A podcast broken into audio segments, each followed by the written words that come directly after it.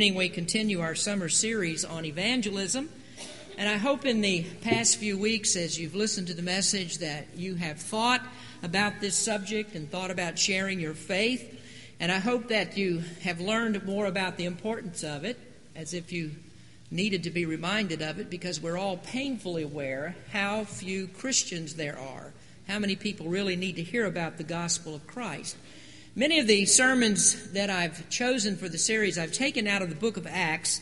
And in the first chapter, just before Jesus ascended into heaven, he said, But ye shall receive power after that the Holy Ghost is come upon you, and ye shall be witnesses unto me both in Jerusalem and in all Judea and in Samaria and unto the uttermost part of the earth. And the rest of the book of Acts is all about the disciples' faithfulness to carry out that command. See, Jesus had a plan for the growth of the church, and his plan was that all believers would be turned into witnesses for him. This is how the gospel is taken out. And because those first disciples were very faithful to that commission that Christ gave, we have the gospel with us today. Now, we, we don't know when Jesus is going to return. If he delays his coming, then there's always going to be another generation that needs to hear about the gospel of Christ. And unless we are faithful to be his witnesses, unless we are as faithful as the disciples were, then this new generation, succeeding generations, will not be able to hear of the redemption that we have in Christ. Now, this week and next week, we're going to study here in the third chapter of Acts and tonight we're going to look at the first 11 verses.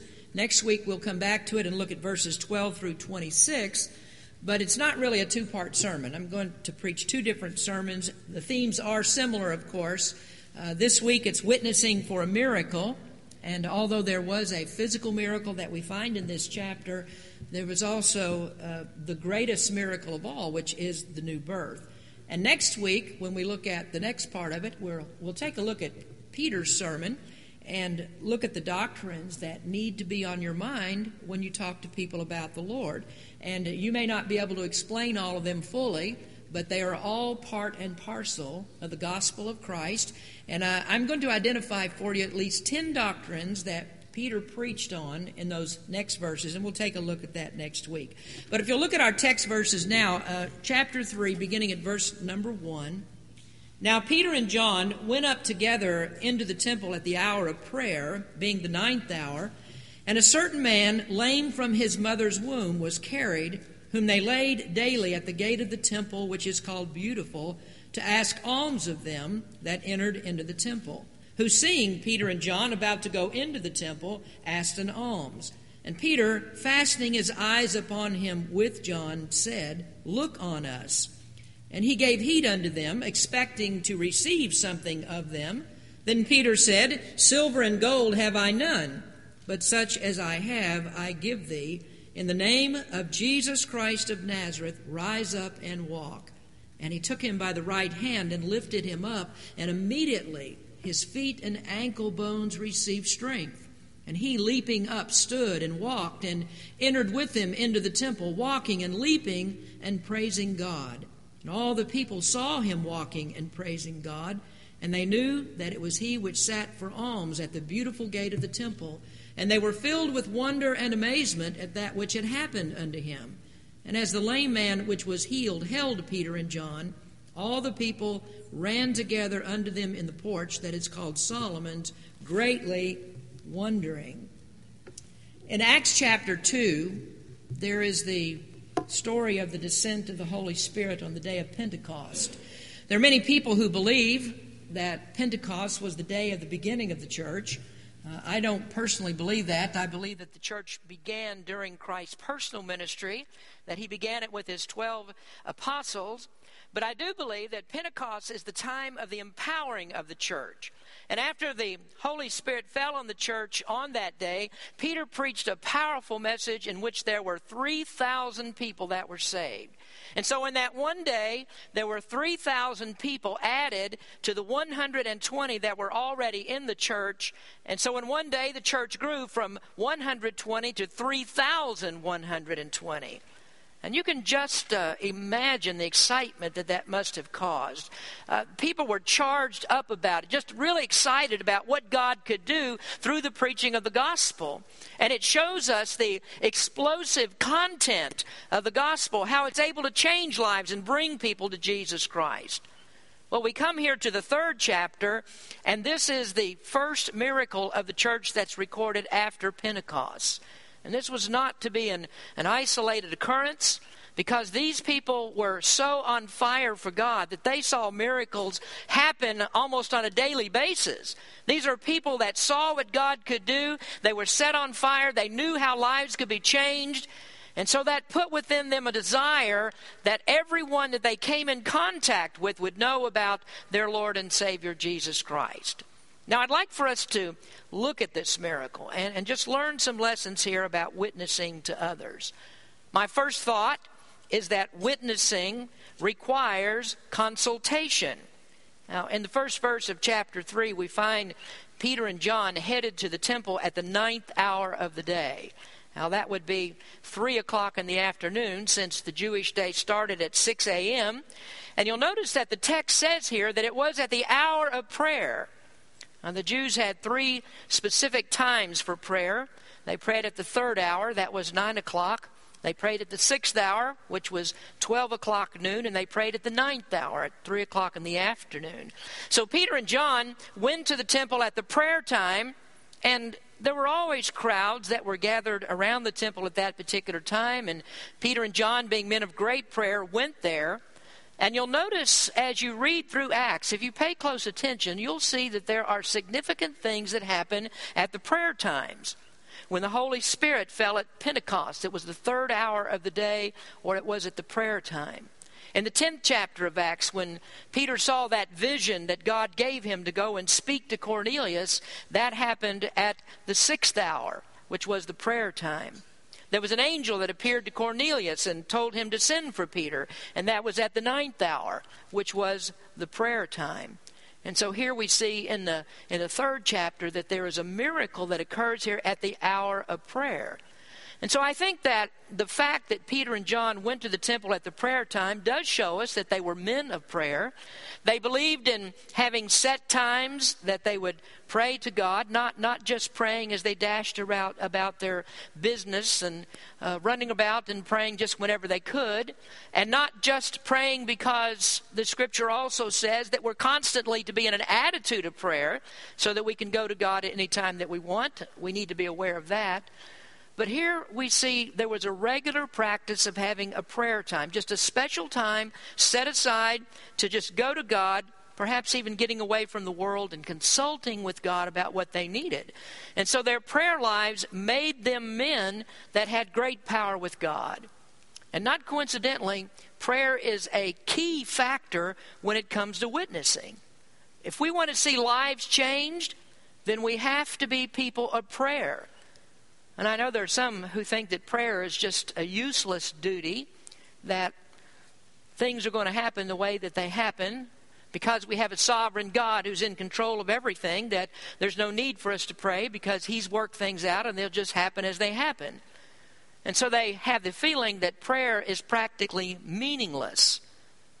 But we look at the way that the apostles spent their time in prayer. And we learn that prayer is not meaningless. We learn that prayer is a means. That prayer is one of God's means of bringing about His will. People have often said, and we hear it in the church here all the time because of our Wednesday night prayer service and having the prayer page and all of that. Lots of times people will say that prayer works. And I really do believe that prayer works because that is one of God's appointed means to accomplish His work. And I'll let others figure out how God does that and how that fits in with His sovereignty. I just know this that it's one of the things that God has commanded, and we do this because God commands that we ought to do it. So Peter and John went to pray, and I believe that they were expecting that God would do something at the hour of prayer. And just like those many other cases that I mentioned in Acts, God was about to do something. Something would happen at this prayer time because this is where they met a man who had a great need. Now we notice, secondly, that in witnessing, witnessing requires compassion.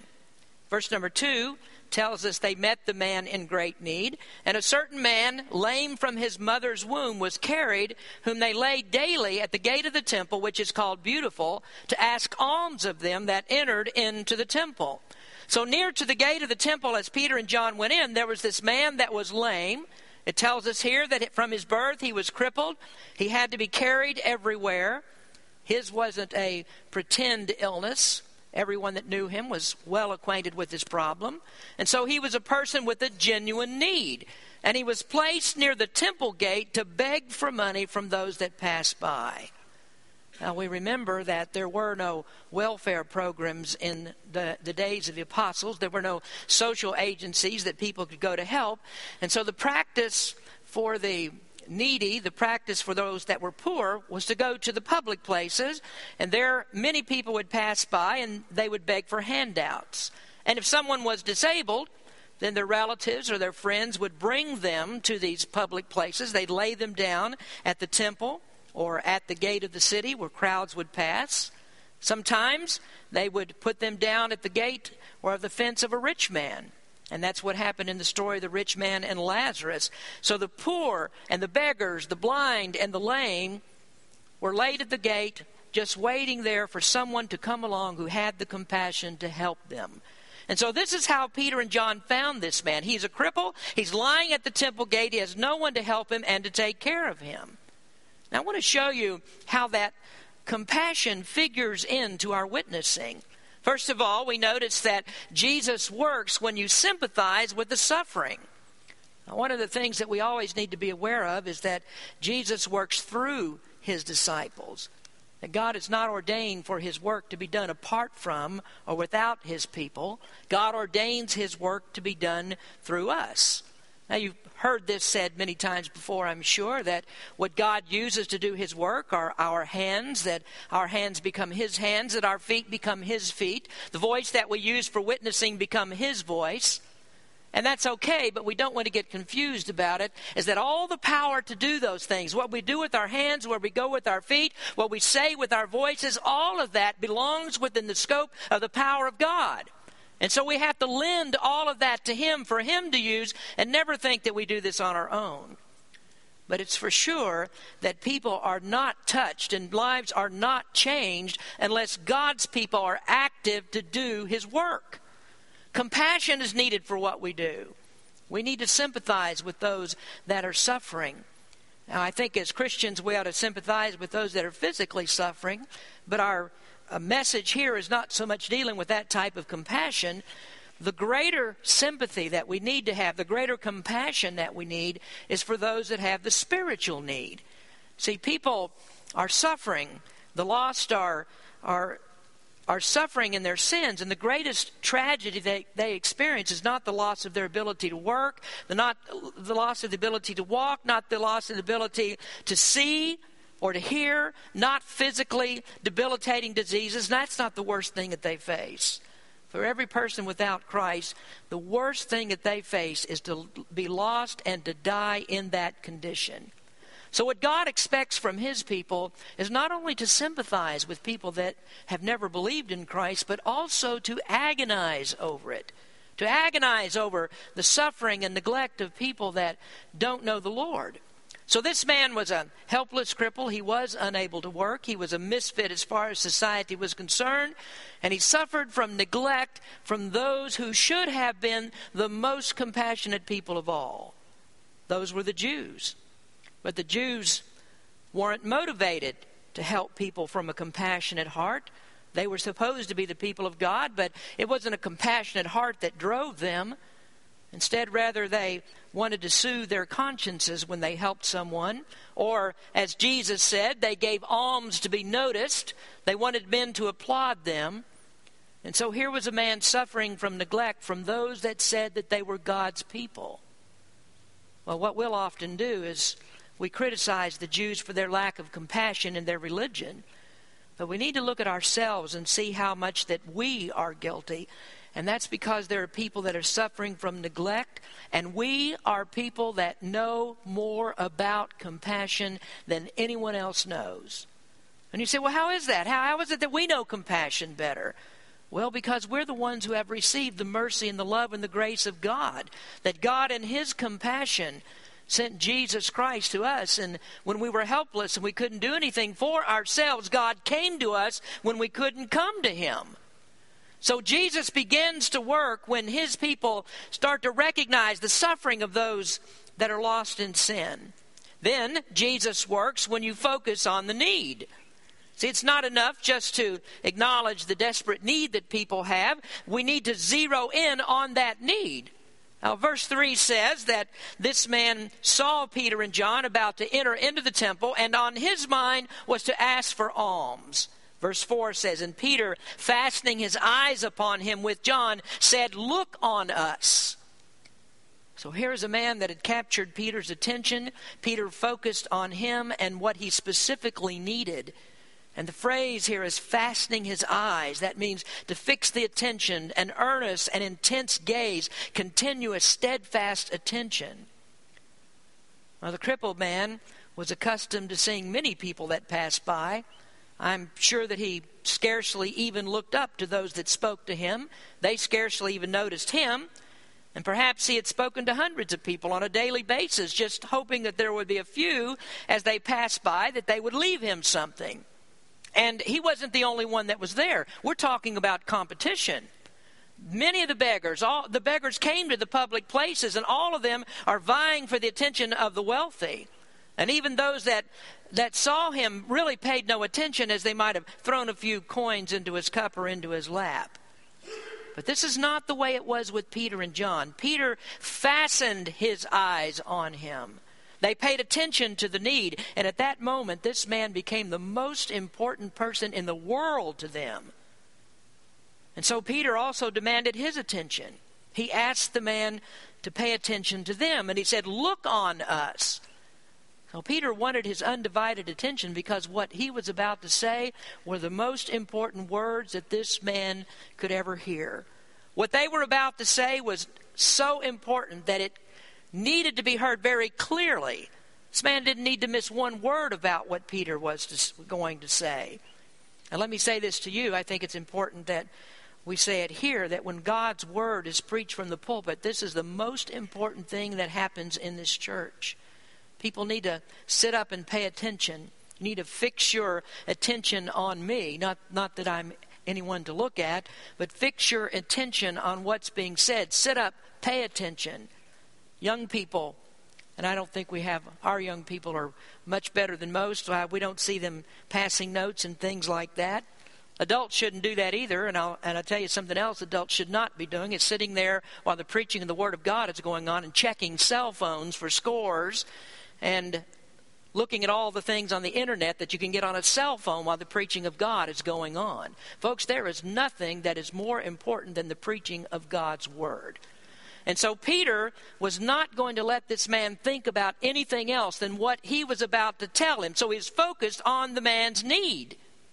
And let, and let me just mention this. I'll back up just a little bit, on, just again, about preaching the Word of God in the church. It is so important that people really ought not to get up and leave the services unless it's really an emergency to go. Don't distract people from hearing the Word of God. That's one of the ways that Satan uses to snatch the Word out of the heart. And that is, people, while the Word of God is being preached, somebody gets up and just walks out when they don't really need to go. You ought to be sitting and listening to the Word of God because that's the most important thing, and make sure you don't disturb others. Now, thirdly, Jesus works when you meet the need. So it's not enough to see the need, it's not enough to focus on the need. Something has to be done about it. So Peter acted. He did something that was dramatic here. And he was a man who believed that he was the Lord's man for others that were in need. He was going to be the hands and he would be the feet. He would be the voice of the Lord. And he would be the one that has to show the compassion of the Lord for others. And you need to be aware of that. Your testimony is a testimony of the Lord. If you claim to be a Christian, your testimony speaks of him. And so God's people need to be compassionate people. We need to care about others because that's the way the Lord was, and we're to be people just like He was. So Peter looked at him. He focused on him, and Peter stirred expectancy in him when he said, Look on us. And I'm sure that that man thought, Well, Peter wants me to look up because he has something to give me. Peter has money to give me. Well, Peter's words reveal some things to us that you need to think about. Let me just give you four quick thoughts about this, and, and I'm not going to labor this. You just need to, to jot these down very quickly. As Peter witnessed, he had confidence that he belonged to God and that he was God's witness. He had a plan to help the man. Thirdly, he expected that God would help him to meet the man's need. And then fourthly, he was willing to reach out by faith and meet that need. So here is Peter, the one who is the ready, prepared messenger for Christ. He's the one who's going to reach out in the power of God. And this is what we need to do. We need to be confident that we belong to God. We need to speak the truth that God has given to us to speak. And when we speak it, we need to expect that God will help us to reach people. And we need to have the faith in our own hearts that God can do for others exactly what He did for us. And it all begins with being willing to be the messenger for God. And so this is not a time to be doubtful, not a time to think, well, I wonder if God can really do this. Can this person really be saved? Think about what Paul says in 1 Corinthians 6. He said, Know ye not that the unrighteous shall not inherit the kingdom of God? Be not deceived, neither fornicators, nor idolaters, nor adulterers, nor effeminate, nor abusers of themselves with mankind, nor thieves nor covetous, nor drunkards, nor revilers, nor extortioners shall inherit the kingdom of God. In verse 11, he says, And such were some of you, but ye are washed, but ye are sanctified, but ye are justified in the name of the Lord Jesus and by the Spirit of our God. Now, Paul gives us a list there to show us that no matter how wicked, no matter how vile that sinners are, that God can change them. He makes us a new creation in Christ. So we ought not to be timid about the gospel. If it changed you, then it can change everybody, change everybody around you. So what we need to do is we must consult God in prayer and we need to be compassionate for people. Now, thirdly, then, witnessing requires the cure. What is the cure? Well, we all know it, don't we? The cure is the gospel. This man was needy but he wasn't yet fully aware of what that greatest need was. This man concentrated on the physical disability. And so, what Peter said, he was not expecting to hear. If you look at verse number 5, and he gave heed unto them, or the man listened to them, expecting to receive something from them. So Peter says, Look on us. And this man expected, by all the attention that he was getting, that these two fellows, Peter and John, were about to lay a big donation on him. And I can imagine with them paying so much attention to him and, and uh, speaking specifically to him and asking him to look up that he his spirits were lifted and he's thinking, boy, now here it comes. Now I'm ready to receive something like I've never received before. Money is what he had on his mind. But look at verse 6. Then Peter said, Silver and gold have I none. Now that's like a pin pricking a balloon right there because I think his heart probably fell to the sidewalk. No silver, no gold. You mean this guy has a lecture for me? The last thing that I need is for someone to give me a warm and fuzzy and then walk away. And I'm sure that there have been many of the people that walked by him that had lectures for him and had nothing to give him. James wrote that when you see a person in need and you say to them, Depart in peace, be ye warmed and filled, notwithstanding you give, give them not those things which are needful to the body, what does it profit? And I'm sure that's what the man thought. What does it profit? Silver and gold have I none, then what do you have to give me? What does it profit? And so uh, he thought they were all talk and no show. Well, let me pause in the story here just a moment just to tell you that or to look at it from another perspective, that it's really the world that doesn't grasp the things that are of real value. We get phone calls and letters from people all of the time that are looking for looking for handouts. If I were to compare the number of contacts that we have of people that are looking for money as opposed to those that may call the church and ask for spiritual help, I would say money calls outnumber the spiritual help calls about 20 to 1 or even greater than that. And almost all of those, this is almost always the case, that people, when they come in looking for money, they turn a deaf ear when you begin to talk to them about their need for Jesus. I had a man in my office some time ago, and he told me about his need for money. And it's always my practice when somebody gets that far to get into the office where I can sit down and talk with them that the first thing that I do, I say, let's let's set aside, let's set aside for just a moment what you're asking me for. Let's set aside that for just a moment and let's talk about your soul. And I without fail, when I get a person in there, I want to talk to them about the gospel. But I had a man in the office that I had never met anyone that so clearly articulated his intent because he said to me when I began to talk to him about the Lord, Don't give me any of the Jesus stuff. I need money. So the last thing he wanted to hear was, Silver and gold have I none. Well, the real need for the soul is the salvation that we have in Christ. This crippled man had a spiritual need, so he probably thought Peter and John are all talk. But listen to the next part of that verse. But such as I have, Peter said, but such as I have give I thee. In the name of Jesus Christ of Nazareth, rise up and walk. So they had a cure for him. This is better than silver or gold. He, they were giving him something that money could not buy, far more than he expected. Something that there was no way that he could ever pay for, no, nothing that he could ever expect to get from anyone else. They were about to give him a cure, not only for his crippled feet and his legs, but for his soul.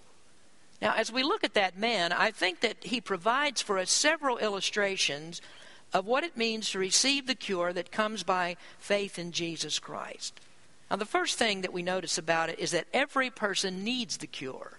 And there, there is no one that doesn't need this. Verse 7 says, And he took him by the right hand and lifted him up, and immediately his feet and ankle bones received strength. And that is an excellent illustration of how that salvation comes to us. That salvation is a gift of God, and it's a gift actually, did you know this? It's actually a gift of God that we are unable to recognize and unable to receive. Peter said to this man, Rise up and walk. But this is a man that's crippled. How's he going to do that? It's impossible for him to obey that command. And God tells sinners to repent and believe. He commands it. And yet it's impossible for us to obey that command. You see, just like this crippled man, we are incapacitated. Now, he had a physical disability, physically incapacitated, but every person without Jesus Christ is spiritually incapacitated. We're totally depraved, dead in trespass and sin, totally unable to help ourselves. And yet, God says to us, He commands us to repent and believe. And that ability, or inability, I should say, the inability to obey that command does not actually negate the command. Look what Peter did. And he took him by the right hand and lifted him up. Peter commanded him to stand up, but then Peter lifted looked, hooking by the right hand and lifted him up. And so Peter's the one who took the initiative to help that man to get up. And folks, that is the way that God works in salvation. God takes the initiative. Or if you want to put it this way, God is the one who takes the first step. He uses the gospel presentation that we give to people, and he takes that and applies it to the heart, and he enables a person to repent and believe. As long as we're dead in sin, we can't reach up to God. And so, what God does, He makes sure that we come alive in order to believe. And that's what the Bible calls the quickening power of God. Paul says in Ephesians 2 1, And you hath He quickened who were dead in trespasses and sin. And their quickening, quickening is equivalent to regeneration. And so, in regeneration, God brings a sinner to life, and then He's willing to believe. And so, can you imagine that Peter would say to this man, Rise up and walk? And that man would look at him and he would say, No, no, I don't think so. I don't want to walk. What do you mean coming here to the temple gate and telling me to rise up and walk? I don't want to get up and walk. Well, of course he was willing to walk.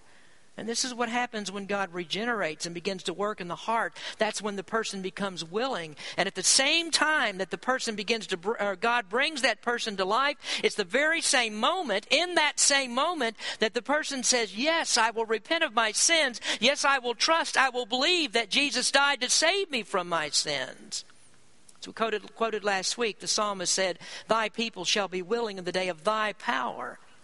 And so the apostles were willing to go when the power of God rested on them. They were willing to witness when they knew that God was their help and God had to be behind it and God's power has to be in it. And then the lost sinner, when he hears the message of Christ, becomes willing when the Holy Spirit quickens him and enables him to repent and believe. And so that's why we preach that witnessing always depends upon God's power it's why last week in the in the message I, I said that we could never expect that we could convince anybody to be saved. We can't argue people into it. God has to convict their heart. See, Peter couldn't convince this man to get up and walk. He could talk all day about the virtues of being able to walk and how great that it is, but that wouldn't have helped the man at all. Not unless this man had God's power to regenerate those atrophied muscles that were in his legs and then to straighten out the brittle bones that were in his feet could that man ever get up and walk. And so this man becomes a great illustration of how God has to work the cure or no one can be saved. Now that brings me to another point about the cure, and that is the source of the cure is Jesus. In the name of Jesus Christ of Nazareth, rise up and walk. And I would ask you, could, could you see yourself in that picture? That you know how you were before you became a Christian, before you believed in Christ, how that you were lame, how that you had no power to get up and walk, that you had no interest in God. But then Jesus reached down to you and he took you by the hand and told you that you could stand and live. Salvation is in him and him alone. And so, left to us to recognize the need and then to reach up and do something to help ourselves with that means that we would never be saved. And so, the source of the power is not in Peter and John. They spoke in the name of Jesus. Now, later on in the fourth chapter, the religious leaders were aghast at what Peter and John did. And so, in their minds, perished the thought that real compassion is better than pretended piety. And so they brought them in. They brought Peter and John in for questioning in Acts 4, verse 7. And when they had set them in the midst, they asked, By what power and by what name have you done this? And Peter said, Well, since you asked, be it known unto you all and to all people of Israel that by the name of Jesus Christ of Nazareth, whom you crucified, whom God raised from the dead, even by him doth this man stand here before you whole. Neither is there salvation in any other, for there is none other name under heaven given among men whereby we must be saved. And all the people of God that were standing around listening to the answer that Peter gave said, just like Family Feud, good answer, good answer, because that's the best one he could give. Nobody gets saved except by Jesus. He's the only source of salvation. As he said, he's the way, the truth, and the life. Now, thirdly, we notice about it that the cure is always complete. Immediately the man got up. And he took him by the right hand and lifted him up, and immediately his feet and his ankle bones received strength. Now, that tells us then, and, and our picture here, our example, that salvation is instantaneous. Salvation is not a process you have to go through. When you trust Christ, you're saved immediately.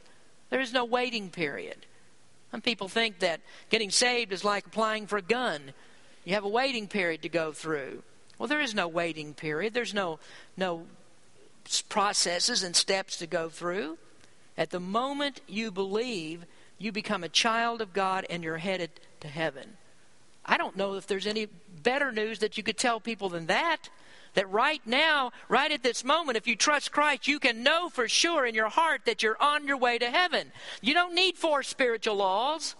You don't need a 12 step program to get to heaven. There is no self improvement plan. It's instantaneous. And one of the really great things about our salvation is just the completeness of the cure. There is complete healing for our souls. Verse number 8 says, And he leaping up stood and walked and entered with them into the temple, walking and leaping and praising God. That tells us that Christ's cure is sufficient. It is complete salvation. Nothing has to be added to this. Now, many churches want to add something to faith and say, well, here's the next step that you have to go through. Roman Catholicism has its seven sacraments, but you don't have to have seven sacraments in order to get to heaven. Others say, well, well, maybe there's not seven, but there's at least one. You have to be baptized in order to get to heaven. Salvation doesn't take baptism either. There is no list of commands that have to be kept. Salvation is complete by believing in Jesus Christ. Now, I say there's no commandments that have to be kept, but you don't want to make the mistake about this that complete salvation gives you a desire to obey God's commandments. And if the desire doesn't change, then neither did you. When Jesus saves, it's a job that's done, a complete job, an all, always fully sufficient job. And with that, the last thought follows, which is the confirmation of the cure is evident. And all the people saw him walking and praising God, and they knew that it was he which sat for alms at the beautiful gate of the temple. And they were filled with wonder and amazement at that which had happened unto him. Nobody had to be convinced this man was healed. He jumped up, he started leaping, he started walking and praising God, and everybody knew that he was healed. He praised God because God was the one that did it. Now, if he had to go through a 12 step program, as I mentioned a moment ago, then he'd have something to say, well, look what I did. Look, look how I did my part, and now God has done his part. And so he'd have something to brag about. But here's the thing about God and salvation He doesn't want anybody to take any credit. He doesn't want anybody to steal his thunder, so to speak. He doesn't want anybody to take his glory. And that's why Scripture says that salvation is not of works, lest any man should boast. And then note especially that his healing was confirmed by the walk and the talk. You see, salvation is known by what it does to your life. Salvation is confirmed by the things that you do. And I don't mean some bizarre thing that you do. Now, some people think they got saved and you see them bouncing off the walls and jumping up and down and turning flips over the chairs and everything else, and that's evidence that you're saved. It's not bizarre things that you do that are evidence of salvation, it's the ordinary things that you do the walk, the talk, the daily activities, the way that you live your life.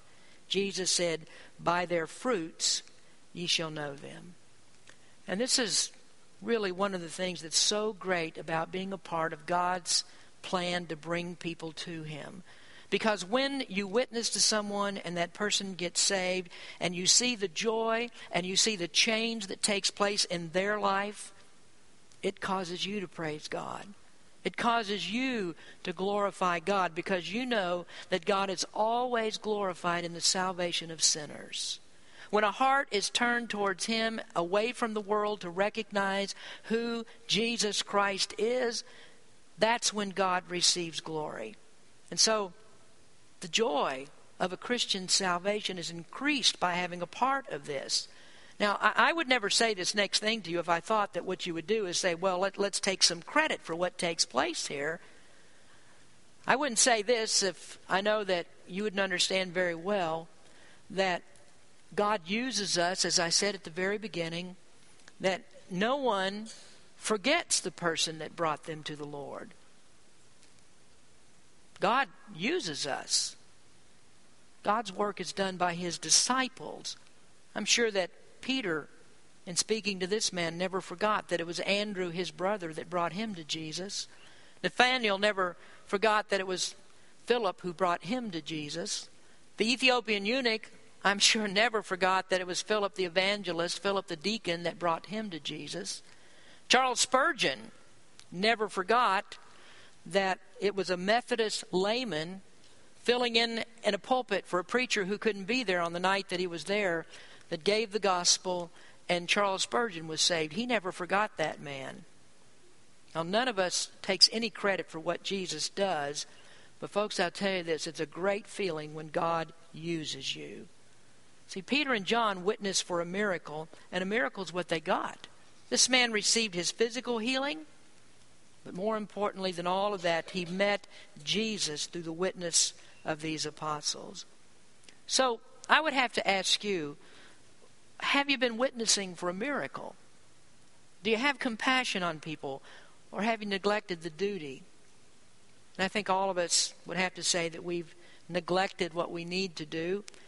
And what we really need to do is to change all of that. And we need to really become a church that witnesses many miracles of salvation.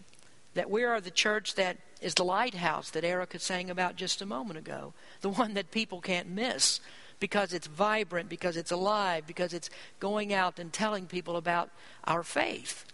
And I do sincerely hope that, that, that we are really considering this every day where we are at work and wherever we are, thinking about there are people that need to know about Jesus Christ and we need to share our faith with them. This is what God's left us here to do.